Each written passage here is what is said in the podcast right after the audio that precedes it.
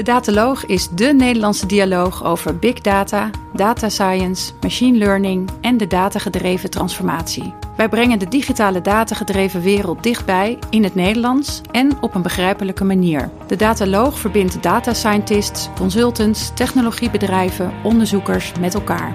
Onze uitzendingen bevatten ronde tafelgesprekken, diepte-interviews, toekomstverkenningen, mini-colleges over machine learning en verhalen van ervaringsdeskundigen. Het kan niet op vandaag. Nog een podcast over de, de update over de Dutch Data Science Week. En wederom over de AI and Health uh, meetup van vanavond bij GoData. And we're, uh, we're talking today in uh, English this uh, this session because we have a, non non Dutch native uh, speaking. Uh, was he Spanish? Was he? Catalan. Catalan, yeah, uh, not Spanish, Catalan, yeah, of course. So you, here he is. It's it's Albert, isn't it? Yes. Yes. So um, um, yeah, you're one of the speakers uh, of this uh, this evening. Uh, who are you, Albert? And what's your background and what you're doing, and what makes you so so important for the, the data science community? Yeah, I'm doing fine, thanks. so, yeah, I came here to talk about what we are doing at Screenpoint Medical, yeah, which is a company in Nijmegen where we develop develop AI technology to help radiologists reading mammograms better than it's done today. A bit of my background. So I'm a computer scientist myself. Um, later on, I dig into development of medical imaging algorithms, also for breast imaging, more in uh, breast MRI domain. Uh, and then, yeah, a few years ago, I joined this uh, startup company, which starts at the Radboud University Medical Center in the radiology department, um, which they have a group with large expectations to developing these algorithms. And yeah, that's basically what uh, what we're doing. I can explain more about the company itself. Yeah, sure. Yeah, take your time to, explain the company because uh, the previous guests were also uh, part of a startup. Mm -hmm. So your startup uh, uh, again, the name? Uh, Screenpoint Medical. Screenpoint Medical. Yeah. How large is it? so currently we are around 20, 25 employees. So the company started in 2014. as I said, the CEO is someone who uh, already work in this topic for more than 20, 30 years. Uh, in the mammography world, uh, the term CAT, the term computer aided detection, is already quite uh, known. And he was actually one of the developers of the first company who developed CAT. And this CAT technology, especially in the US, was already used for 20 years. So it was developed, was a very pushing development. And at some point, when it got sold and it was used, kind of development stopped.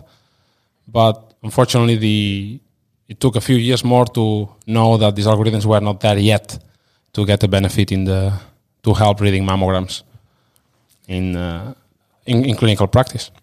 So that's why when the company started, we thought there was a room to help radiologists, uh, also improve the screening programs for mammography, so women improve the, the, the health that we can give to the women. So, and it was actually when deep learning also started, so we could have better technologies to use. So that's why we started at that point. And did the company start before deep learning was introduced, or uh, while deep learning was was it was always has it always been part of the uh, your company? Um, it was in parallel. In parallel. So while at the university, we were already working on trying the deep learning algorithms for mammography.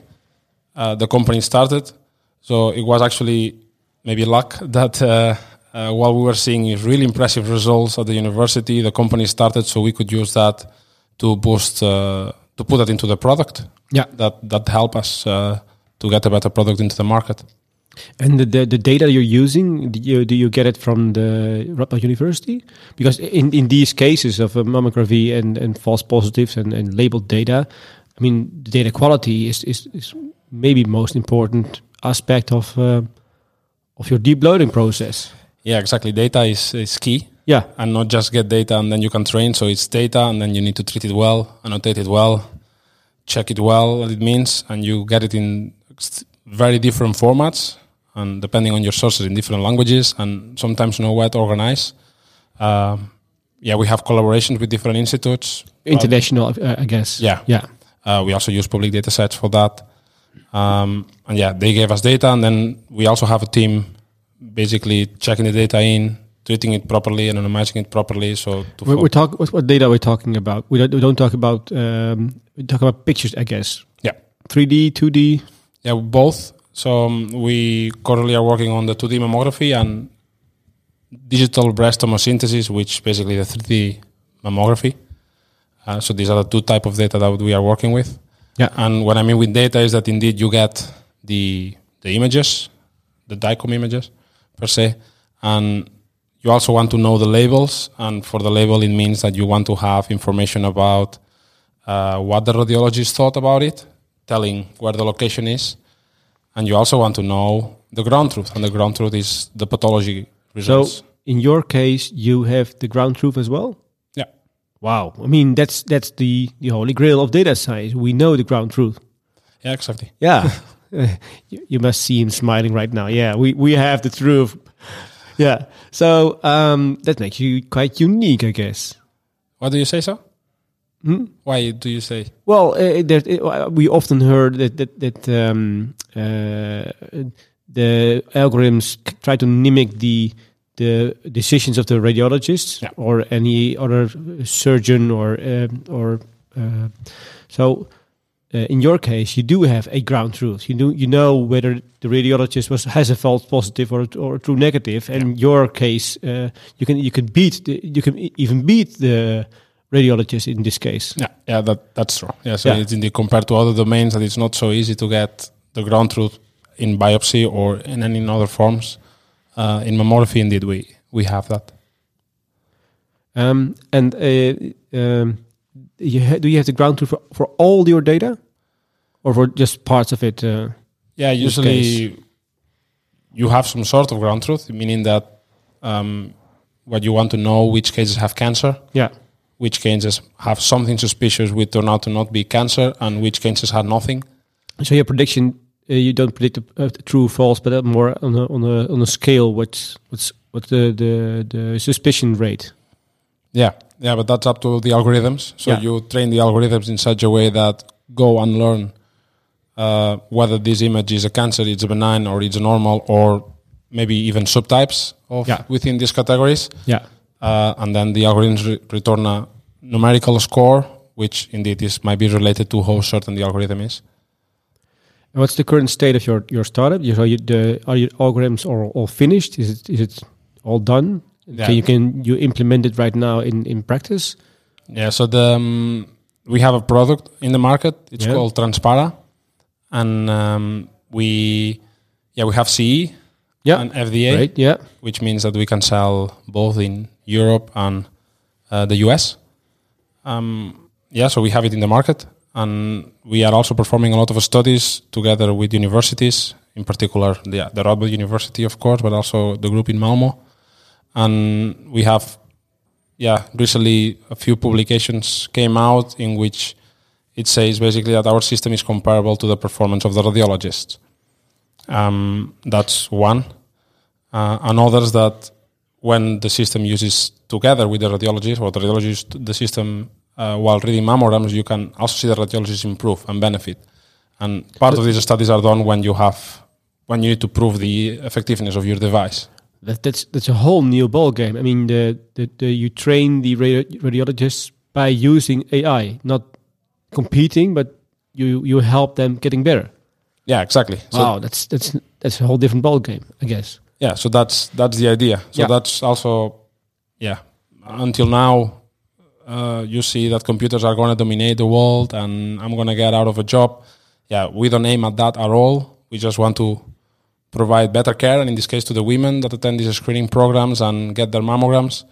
And we know that one-on-one is two so if you have a, a, a human and a very good computer you get better predictions than if you have just a human. How does the the new AI enabled prediction process look like? So you make a mammogram with the patient, and then yeah so um, after after implementation of your your product in uh, in uh, in a real medical situation. Yeah, so um, there are different ways that you can you make use of the system in, in, in the current clinical workflow. One way is that indeed the radiologist can see the results of the device mainly, namely telling that the device can say, please, this seems to very suspicious. The device can even tell about a specific lesion. Oh, this is very, very dangerous uh, part of the breast. And based on this information, together what the radiologist had in his or her own head, makes a final decision. It's it's both. It's kind of having a second opinion on the fly. A two, a two second eyes on your Yeah, screen ex- effect. exactly. That, that, that's during making the mammogram. No, that comes afterwards. So, Afterwards, So yeah. the, the workflow is the mammogram is made, then it's sent to our algorithms, and the algorithms produce a results, and Yeah. these results are then displayed graphically either on the workstation on, or on an interface that we can provide. Yeah. So if we if we kind of dream of a, of a let's say five years ahead, um, would it be possible to have kind of real time assistance of algorithms during the making of mammograms? So take a look at here and, and zoom in there because it's, there may be something. Uh, is this is, is this the future that we're heading for? Uh, yeah, yeah. So we indeed want to get closer to the device. So so far, the connection, the AI, is a bit more at the workstation level, or between the acquisition and the and the workstation level. And we are also working to put this AI at the acquisition level somehow, and even based on the AI, decide, yeah, whether more imaging is needed or Yeah. whether you need to make more attention to one one area specifically. So that's definitely not a dream. It's something it will happen eventually because it makes the whole workflow also much easier. Yeah, indeed. Yeah, and and less um, uh, pictures means less. Um, Dose, for instance. Yeah, best dose indeed uh, for for your for the the, the, the female. Yeah. Yeah, so basically you optimize the workflow case by case. Yeah. indeed. yeah. You don't give all women the same. Hey, what kind of because we we in inderdaad loog we often hear about barriers and and and uh, risk averse uh, radiologists and, and management boards that say no we don't want AI in our uh, in our organization because we we're kind of afraid of it and uh, uh, difficult with IT department. Uh, do you uh, come across these these barriers as well in your uh, when, when selling your product? Yeah, we we experience these barriers as Yeah. well. You see that um, you have many different setups at the different hospitals. So indeed, it's it's one of the difficulties of the job of of setting things up. Yeah, you come across trying to follow all the standards as possible, making communication very clear uh, from the really beginning. Uh, still, uncertainties happen, but um, yeah, I see that also the the IT from the hospitals, radiology themselves, are more and more willing to have this technology there. We, we we're kind of in, in transition from non non willing to willing. Yeah, yeah. Yeah. So that's before, yeah. Based on my past as a Yeah, PhD postdoc, Yeah. so I see, I believe the all these radiological conferences, and you can, especially RSNA, that's one is held, uh, held in Chicago every year. You can see that the AI is now the main topic, and a few years ago it's kind of like oh the nice topic, but nobody believes in. Now it's I we experience that now it's radiologists start asking for it, while two years ago was okay, but I don't need it yeah, and now it's they start to believe that may actually need it and that also helps because the main users are asking for it so the hospitals are also listening better it is also trying to help a bit better um, so it's uh, the whole process not the easy one definitely but uh, yeah we are getting through that uh, somehow And how about a transparency? Yeah, these these deep learning models are kind of black boxes. Um, what's the, what about trust and, and and transparency of your algorithm? Do you encounter a lot of questions from? yeah what, we- what we see that um, the radiologists want to understand Yeah, why the system uh, does or gives such an output, and we that's something that we really tackle during the whole process of setting up the system. So we have a part of a training in which we really want to. Of course, you cannot go and explain exactly what the CNN does, etc. But you can make them understand uh, how the system has learned, what's the output it gives, also what's the mistakes that might be doing, which might be completely different than what the human does. Um, so these are things that we- also need to manage from the point of view of uh, making someone ready to use such a system. Well, that's uh, good news in the, in this case. Um, final, final, final question for you.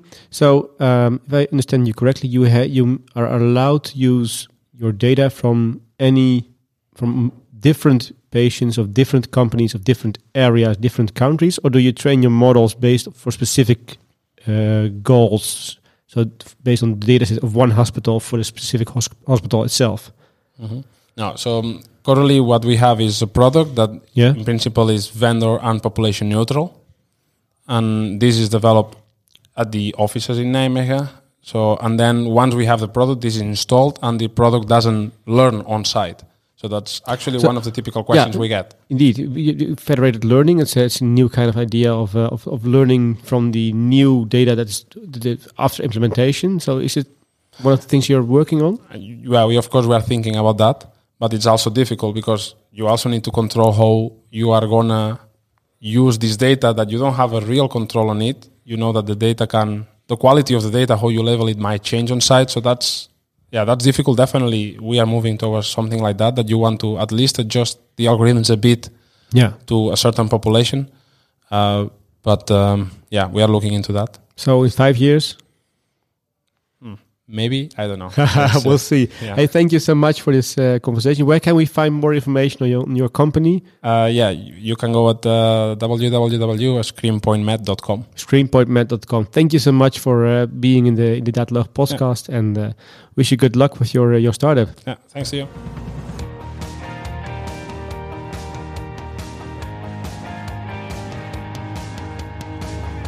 Bedankt voor het luisteren naar deze uitzending van de Dataloog podcast. Wil je automatisch wekelijkse podcast ontvangen? Klik dan op subscribe in jouw favoriete podcastprogramma. Vond je onze podcast leuk, goed, interessant of wellicht te veel ene en nullen? Laat een review achter of geef thumbs up. Heb je vragen of opmerkingen? Kijk dan ook eens op www.dedataloog.nl. Hier staan ook de show notes van alle uitzendingen. De studio van de Dataloog is gesponsord door het onderzoeksprogramma Urban Technology van de Hogeschool van Amsterdam. Alles wat we maken doen we onder Creative Commons. Je mag alles hergebruiken voor niet-commerciële doeleinden, zolang je ons als bron maar noemt. Volg ons op Twitter op @dedataloog. Graag tot de volgende keer en voor nu tot data.